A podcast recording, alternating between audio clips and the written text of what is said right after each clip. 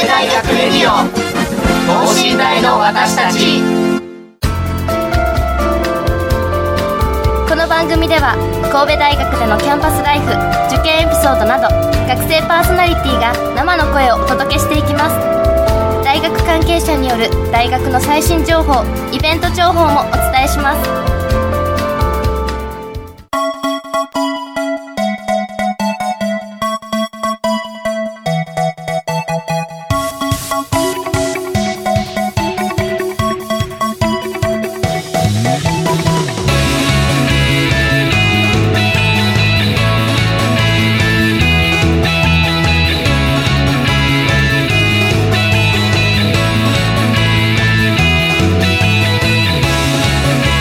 皆さんこんばんは。国際認可学部3回生の馬場周平です。放送日が1月29日ということなんですけど、まだまだ寒いと言いますかめちゃめちゃ気温が低くてですね、で最近すごい雨がよく降ったんですけど、めちゃくちゃ寒くてヒーターばっかりつけてるんで電気代で親に迷惑かけてないかなっていうのがちょっと最近の悩みですね。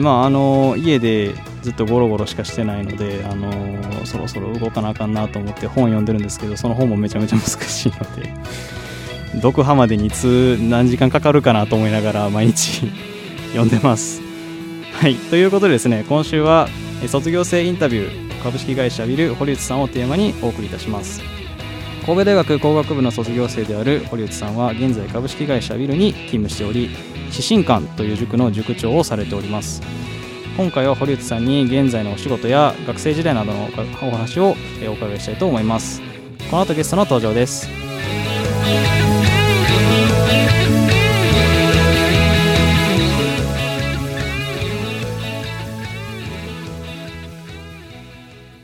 神戸大学レディオ等身大の私たち。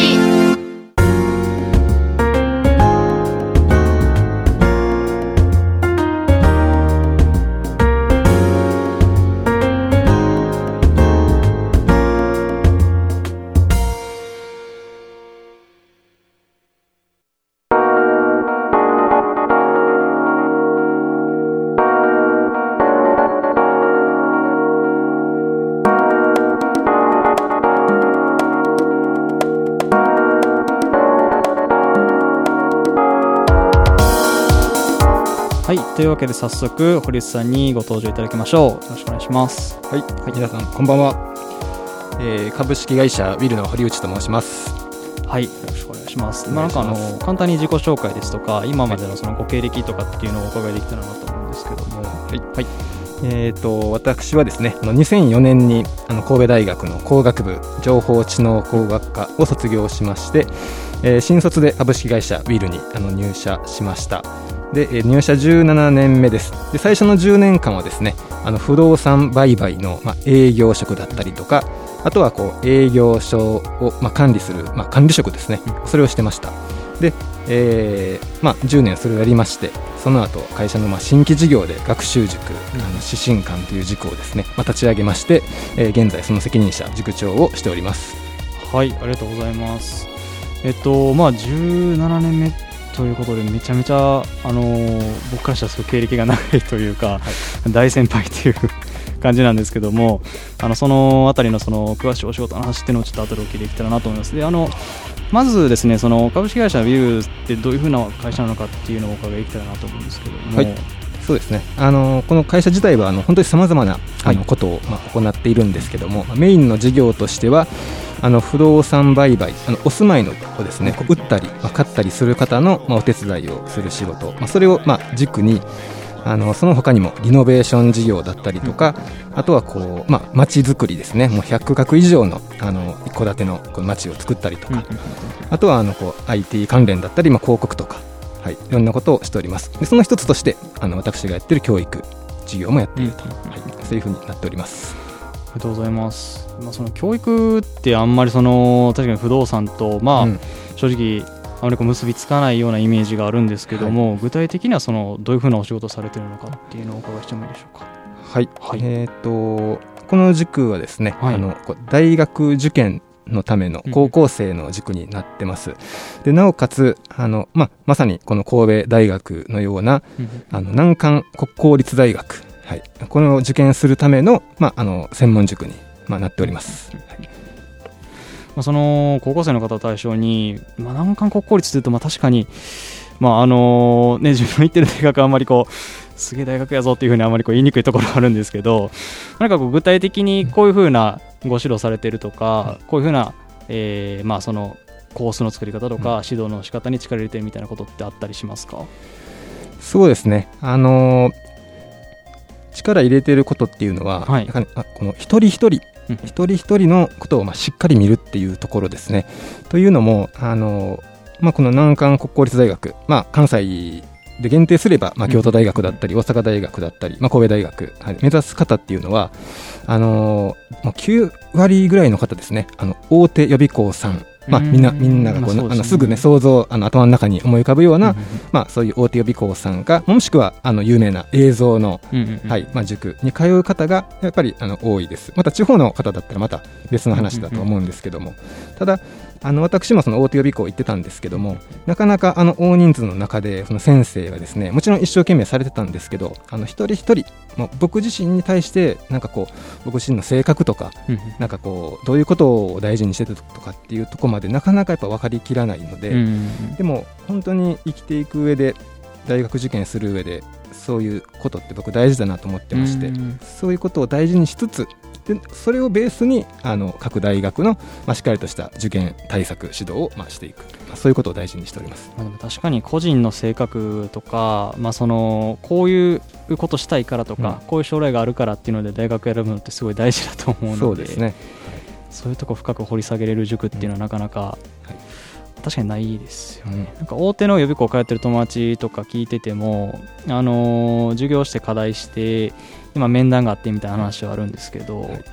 っぱり個人個人で話を聞くっていうのはなかなか、そうですね、もう面談もやっぱりたくさんいるので、僕も聞いてると、15分とかですね、長くて20分とかなんですけど、で私この時期なので、もう日々面談なんですけど、もう一人もう1回やっても90分とかですね、ざらにかかりますね、でもそれだけやっぱり大切なことなので、しっかりメンタルが大事ですので、それをしっかり作っていく、そういうことをしてますね。確かに、僕も、通ってたの大手じゃなくて、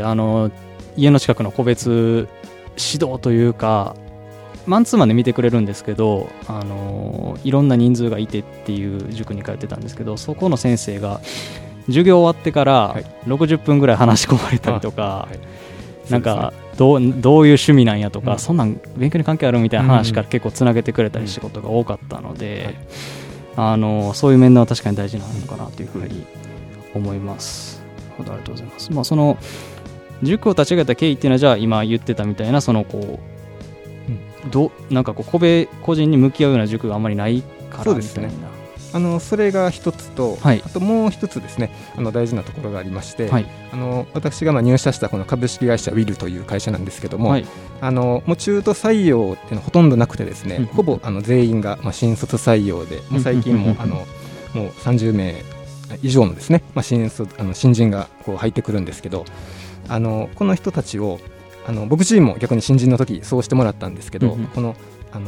一人の上司がですね、一人のこの部下をもうその人生を責任を持ってサポートする、そういうマンツーマンでしっかり大事なことを教えたり、時には突き放したりとか、時には自分で考えさせたりとか、そういう人材育成っていうところに非常に力を入れておりまして、で創業27年今経つんですけども、かなり力をついてきましたので、そういったことを社会に生かせるようにということで始めております。なるほど。じゃあその会社で大事にしたいことを、教育のところにもリンクさせてっていう。そうですね、まさにその通りです。ありがとうございます。でもこの塾近くにあったらちょっと行ってみたいなっていう気はするような塾ではあるので、かなり、注目度の高い塾なんじゃないかなというふうに思います。豊中と大阪府のですね、豊中市と、箕面市で、2店舗で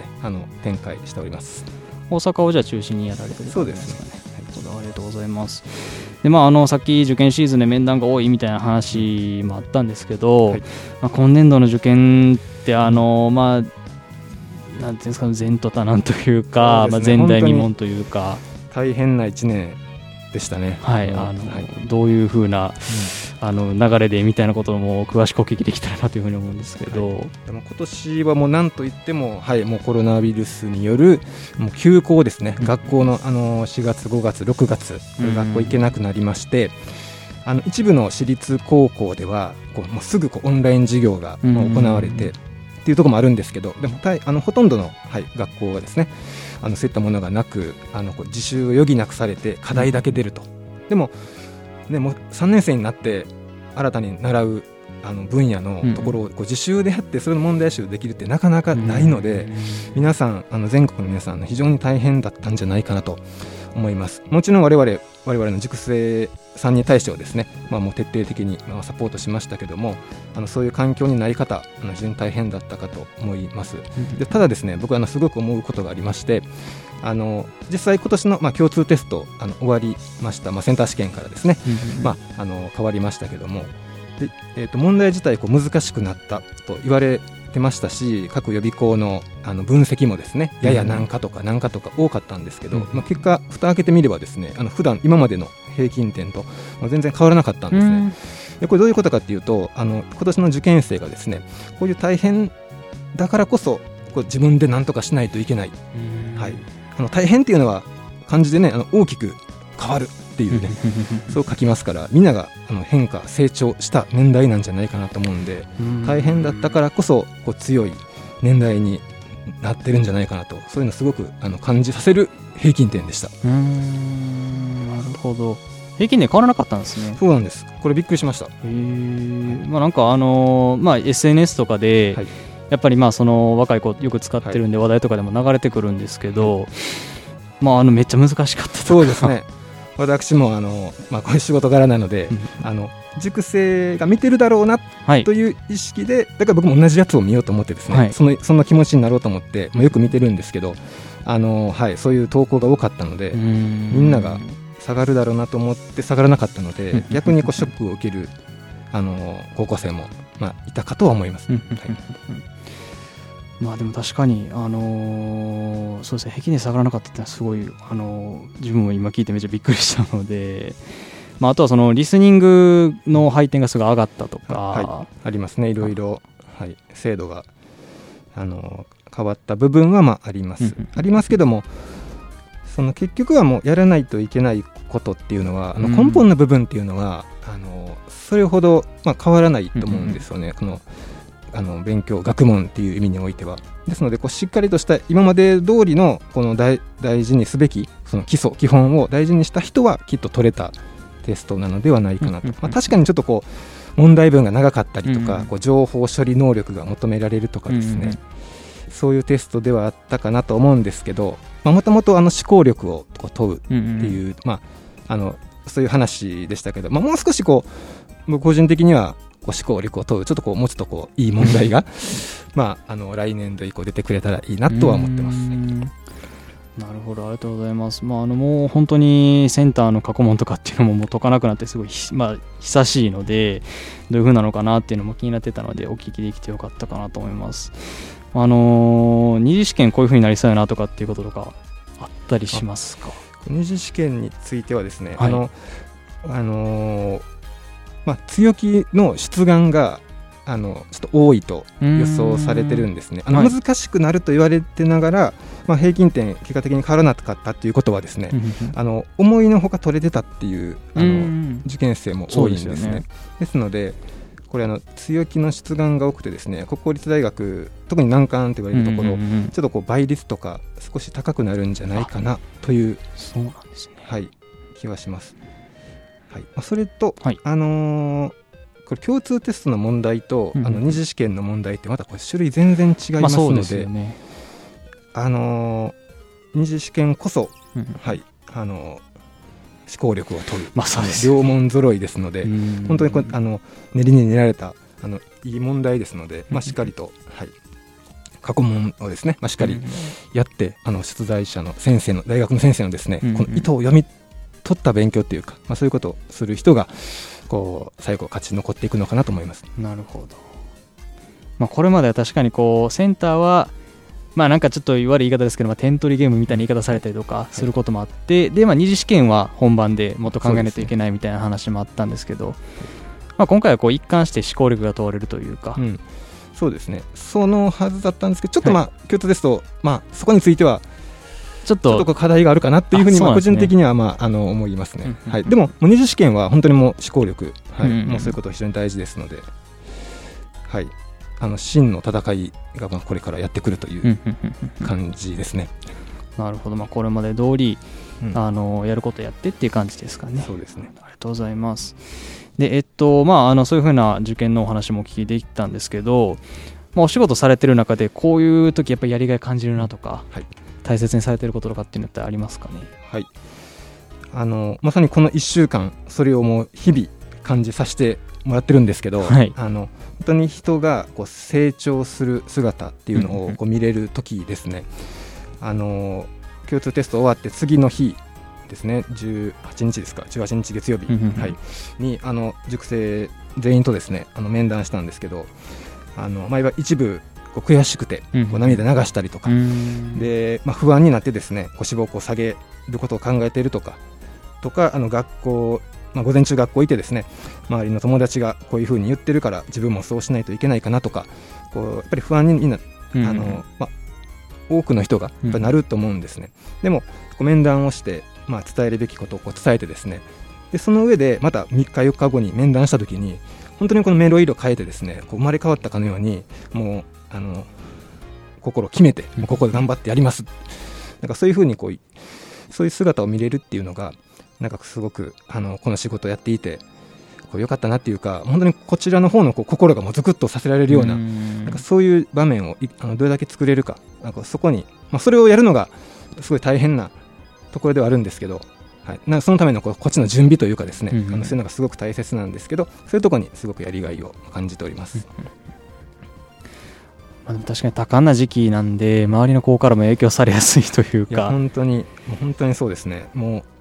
一回決めてもまた他の何かのちょっとした言葉があって、まあ、最近、まあ、まさに SNS とかですね、うんうんうん、インターネットでいろいろ調べてなんかどうやらこうらしいとか、ね、こちらの予備校さんの、まあ、リサーチではこうだけど、うんうん、こちらの予備校さんではこうだから伝わないんじゃないかとかありますよそういうことにやっぱり気を取られがちなんで、うんうんうんうん、でもそこにじゃないんですよね。本当に向き合うべき部分っていうのはやっぱりこう自分自身と向き合うべきですので、まあ、そこにしっかりこう視点を向けれるように、うんうんうん、はい、まあ、それが私の役目かなと思って、はい、やっております。まあ、情報に飲まれないようにしてあげるですとか、うん、そうですね、そういうことも確かに大事そうだなというふうには思います。ありがとうございます。で、まあ受験の話とかいろいろお聞きできたんですけども、まあ、そのオレさんのご自身の、まあ、そのまあ、これ大学生のリスナーもいるので、はい、まあ、就職活動の話ですとか、はい、まあ、アドバイスですとかこういうことを学生時代にしてたからつながったみたいな話とかっていうのがあったりすればお聞きしたいんですけども、はいはい、私大学ではこの神戸大学では、はい、体育会のですねボート部に所属しておりました正直高校でもこう部活一生懸命やってで結構もう、まあ、練習も大変だったので大学ではしっかりこう勉強とかだったり、まあ、アルバイトだったりとか、まあ、サークル活動だったりとか、まあ、いろんなことをしたいなと思ってたんですけどボート部の、こう新歓ですねに行ったところすごくその先輩方がすごくかっこよくてでこんな大学生にやっぱりなりたいなとすごい惹かれてですね僕自身のこともすごくいろいろ聞いてくれたりとかしてでここでちょっと頑張りたいなと思ってボートにですねこう一生懸命、まあ、頑張ってました。で4回戦の時には、はいまあ、キャプテンもですねこうさせていただいていろんな経験が、まあ、できましたもちろん部活なんで競技ですのでその一番の、まあ、競技者アスリートであることはもちろん大切なことなんですけどそれ以上に僕キャプテンとか、まあ、引退してからもコーチ学生コーチとかしてたんですけどその時にですね今の仕事にもこう通じるんですけど、こう一人一人の部員となんかこう目標を共有したりとか、なぜこのボートをやってるのかっていうことをなんかこうしっかり議論してこう共有し合って、心で握り合うみたいなそういうことを大事にしてたんで、就職活動の時もですね、そういうことを大切にしている企業に入りたいなと思って就職活動をしていました。ただですね、やっぱりなんていうか、神戸大学、工学部に入りましたし、情報知能工学科っていう、今でいうね、IT の、学科だったので、周りの人たちはですね、そういう道にこう進んでいくんですね。で、僕もそういうところにこうエントリーしたりとか、会社説明会とかですね、行ったんですけど、もちろんこうすごくなんかこう自分にこう手に職をつけるというか技術をつけられるなと思っていいなと思う部分はありつつもですね、ただ僕が大学時代で感じたようなこう心で感じたようなことっていうのはあまり感じれなかったんですね。でも今この入社をしたこう株式会社ウィル、当時、不動産のことをするつもりはなかったんですけど、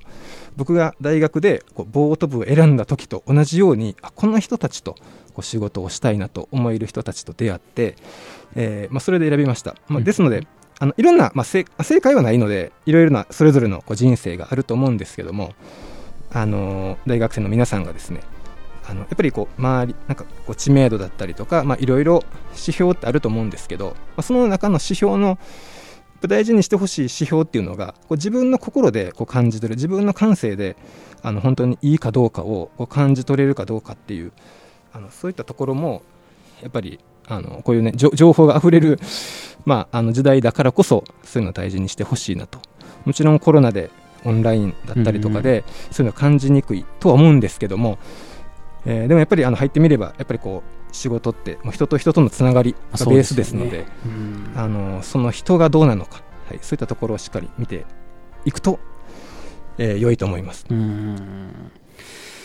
かに結構僕も説明会とかインターンでお話ししてて、この人たちなら楽しくお話できるなとか、ここはちょっとこう、なんかこう圧が強いなとかってやっぱりそうこう違いがあったりとかするので、人で選ぶっていうのは確かに、いい基軸かなというふうに思います。ありがとうございます。あとそうですね、他でいうとなんか大学受験の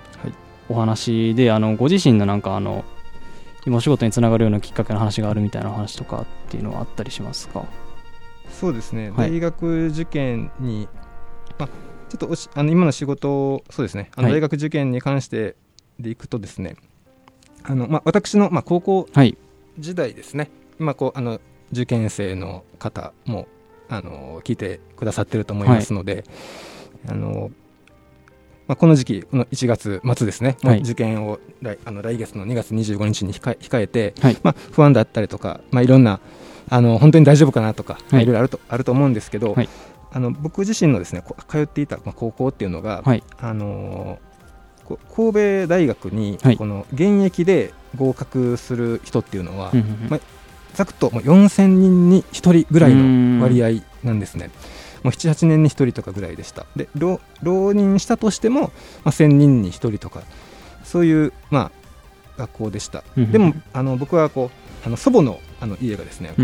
神戸にありまして、昔から神戸にこうよく来ていて、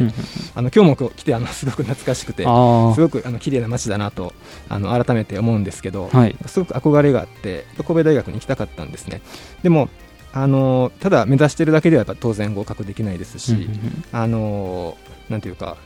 ここからはそれは無理だよというような、声が多かったんですけど、高校3年生の時の担任の先生だけがですね、いや堀内ならもう絶対いけると、でも努力しなあかんけど堀内なら努力できるっていうのをすごく背中を押してくれたんですね。でその高3の担任の先生っていうのが体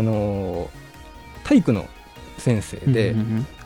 ミュンヘンオリンピック、1972年のですね、ミュンヘンオリンピックの女子バレーボール日本代表の選手だったんです。すごいですね。いや本当に今考えたらすごかった。当時もすごいオーラというか、勉強について何か言うとかで全くないんですけど、なんかこう信じることを教えてくださったというか、うんうん、その方、すごく別にそんなに背が高いとかではないんですけど、うんうん、それでその日本代表になられてるってもう相当な努力がきっとあったと思うんですね、うん、そうですよね。なのでやればできるっていうのをもうやるかやらないかだっていうのをなんかすごく教えてくれた、はい、先生でした、うんうん、でその先生の後押しっていうか、それがスタートになって頑張れましたから、だから今、不動産をメインとした会社に入りましたけど、今こう塾事業をやってるっていうのはやっぱりあの時のこの一言があるから今ここにつながっていて、で今は僕が逆にその役割をこう担うというですね、なんかすごくこう運命のような、はい、そういうのをこう感じてますね。すごい素敵なお話だなと思って今聞いてたんですけど、その当時正直なんかこう周り、その堀さんもすぐ周りの人のお話とかっていうのも聞いた上で、不安になることもあったと思うんですけど、その人のそのお話ってやっぱりその人を引きつける力がやっぱあったっていうことなんですかね。それも間違いないですね。もう一言の重みが違うというか、そういうのってやっぱすごく大事だと思いますね。だから今、ね、同じ立場で仕事してるんですけど、単になんていうか面談して、言葉喋ってもですね、なかなか伝わらないですから、この一つ一つの面談するにしても相当の準備をかけてですね、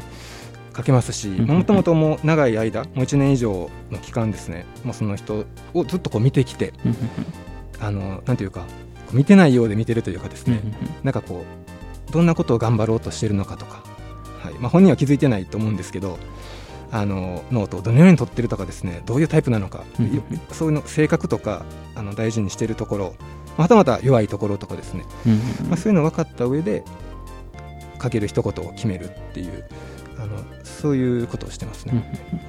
ありがとうございます。やっぱり個人個人のお話を聞くのがやっぱり大事だと思うので、仕事にしても、受験にしてもそうなんですけど、やっぱり自分を知るというか、その知るような環境を作るっていう風な、はい、ところに力を入れていらっしゃるのがすごい素敵だなというふうに思いました。ありがとうございます。はい、というわけで今週は卒業生インタビュー、株式会社ビル堀内さんでした。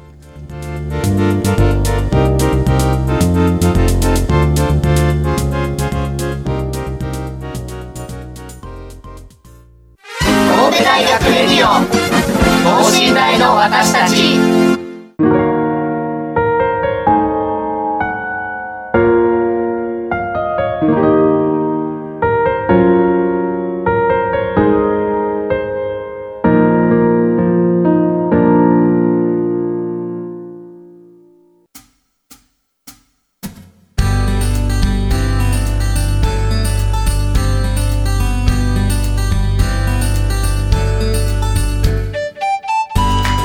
はい、というわけでエンディングのお時間です。なんかそうですね、もう受験も本当に間近というか、二次試験もそんなに日にちないと思うので、はい、ぜひ最後になんかこう受験生皆さんに向けて何かメッセージとかいただければなというふうに思うんですけども、はい、はい、そうですね、これ本当にもう塾生にも伝えてるんですけど、はい、合格ボーダーラインまであと何点とか、